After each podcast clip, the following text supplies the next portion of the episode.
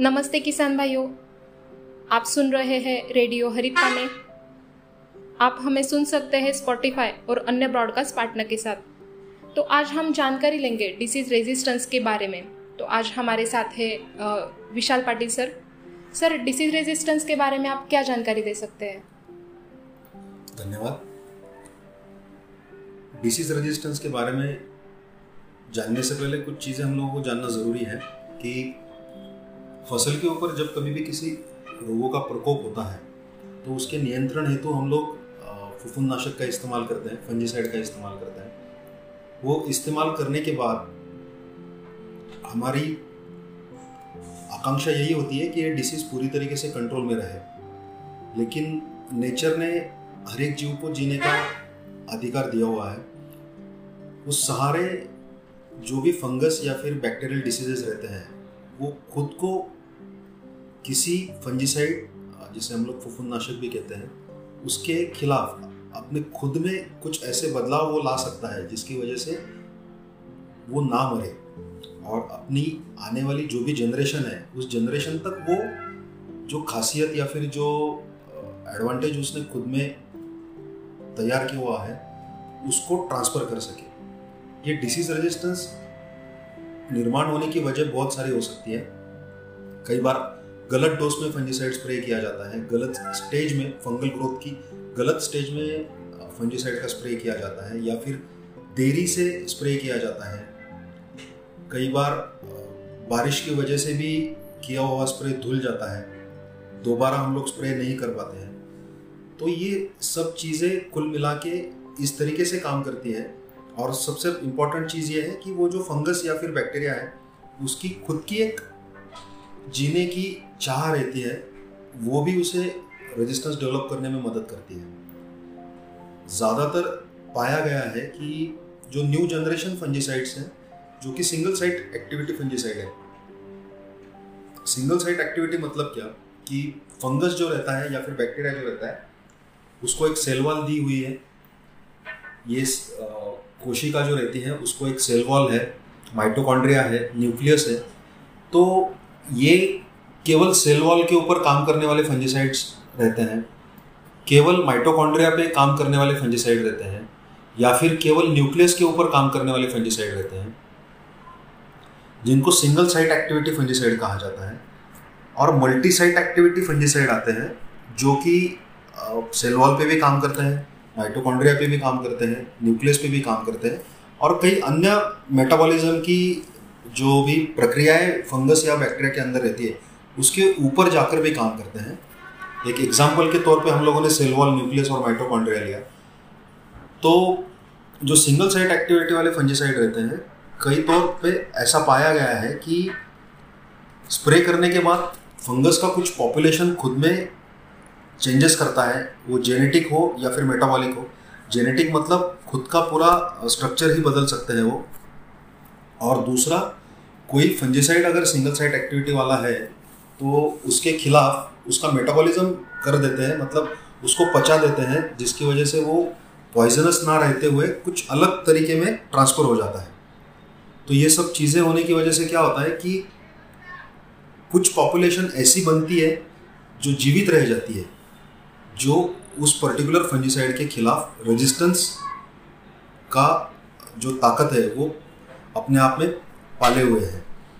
और मल्टीसाइड एक्टिविटी में क्या होता है कि अलग अलग जगह पे फंजीसाइड अटैक करता है तो फंगस को इतना आसान नहीं होता है रेजिस्टेंस डेवलप करना। तो उनके खिलाफ कम मात्रा में रेजिस्टेंस डेवलप होता है। तो ये जो कम मात्रा में रेजिस्टेंस डेवलप होने वाले मल्टीसाइड एक्टिविटी फंजीसाइड है, ये ज़्यादातर ओल्ड एज फंजीसाइड है। New generation fungicides are mostly single site activity और उनको जो रेजिस्टेंस डेवलप होने की रिस्क रहती है, वो ज़्यादा रहती है। रेजिस्टेंस डेवलपमेंट होने के तीन कैटेगरीज तय किए जाते हैं। एक लो मतलब कम कम से मध्यम लो से मीडियम और ज़्यादा मतलब हाई तो कम रिस्क वाले जो फंजीसाइड है, उनके प्रति रेजिस्टेंस डेवलप होने के चांसेस कम है। और वो फंजीसाइड एक सीज़न में दो, तीन से ज़्यादा बार हम लोग इस्तेमाल कर सकते हैं। कोई उसमें झिझक रखने की ज़रूरत नहीं रहती है। जो लो से लेके मीडियम रेजिस्टेंस लेवल वाले फंजीसाइड है, उनको आप लिमिटेड तौर पे इस्तेमाल करना ज़रूरी है, क्योंकि उनमें ये रिस्क रहती है कि वो आगे चल के हाई रिस्क में कन्वर्ट हो सकते हैं।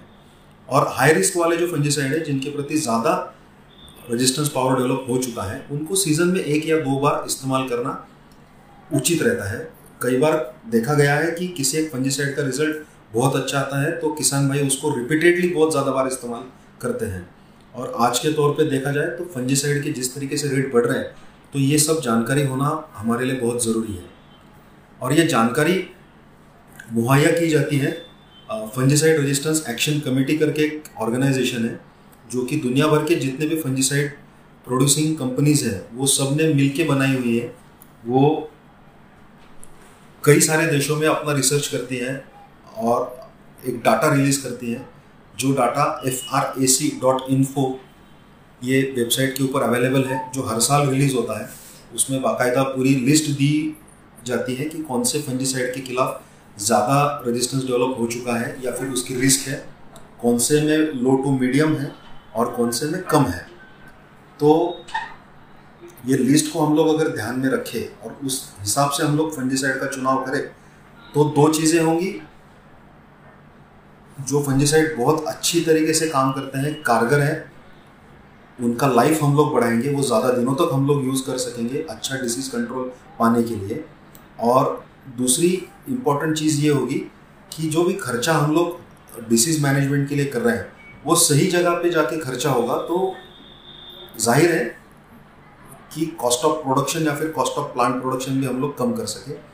फंजिसाइड रेजिस्टेंस एक्शन कमेटी ये मैं फिर से एक बार रिपीट करता हूँ, ये दुनिया भर में जितने भी फंजिसाइड बनाने वाली कंपनीज़ हैं, चाहे इंडियन हो या मल्टीनेशनल हो, वो सभी कंपनियों ने बनाया हुआ एक ऑर्गेनाइजेशन है, जो बाकायदा बहुत साइंटिफिकली रिसर्च करती है और किसानों तक ये जानकारी पहुंचाती है कि आपको कौन सा फंजीसाइड हाई रिस्क में है, कौन सा फंजीसाइड लो रिस्क में है और कौन सा fungicide low to medium risk में है? तो ये जानकारी आप F R A C dot info या फिर आप सिर्फ़ फंजीसाइड रजिस्टेंस एक्शन कमेटी ये गूगल भी कर लोगे तो बहुत सारी जानकारी किसान भाइयों को वहाँ से मिल जाएगी। तो संजी सही चुनाव फंजीसाइड का, सही मात्रा में उपयोग और सही समय पर उपयोग, ये करने से हम लोग बिल्कुल अच्छी तरीके से डिसीज मैनेजमेंट कर सकते हैं और जिस तरीके से ये फंगस के बारे में है, उसी तरीके से ये इंसेक्ट के बारे में भी इंसेक्टिसाइड रेजिस्टेंस एक्शन कमेटी काम करती है। और इसी प्रकार से खरपतवार मतलब हर्बिसाइड रेजिस्टेंस एक्शन कमेटी वो भी उस हिसाब से काम करती है। तो ये तीनों चीज़ें जो हैं प्लांट प्रोटेक्शन के बारे में, इनके बारे में ये कंपनियाँ एक न्यूट्रली और बहुत अच्छे तरीके से किसान भाइयों तक ये जानकारी पहुंचाती है। कि कौन से फंजीसाइड या कौन से इंसेक्टिसाइड या फिर कौन से हर्बिसाइड के अंदर रेजिस्टेंस पावर डेवलप होने की धोखा है या फिर चांसेस है जो कम है लो टू मीडियम है या फिर ज़्यादा है?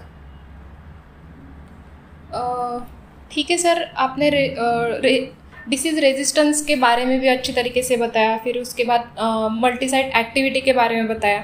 आ, और कौन सा फंजीसाइड कितने बार यूज़ करना चाहिए या कैसे यूज़ करना चाहिए, सही मात्रा में कितना जाना चाहिए, इसके बारे में अच्छी तरीके से आपने एक इन्फॉर्मेशन जो होती है वो फार्मर को अच्छी तरीके से अब ध्यान में भी आ जाएगा।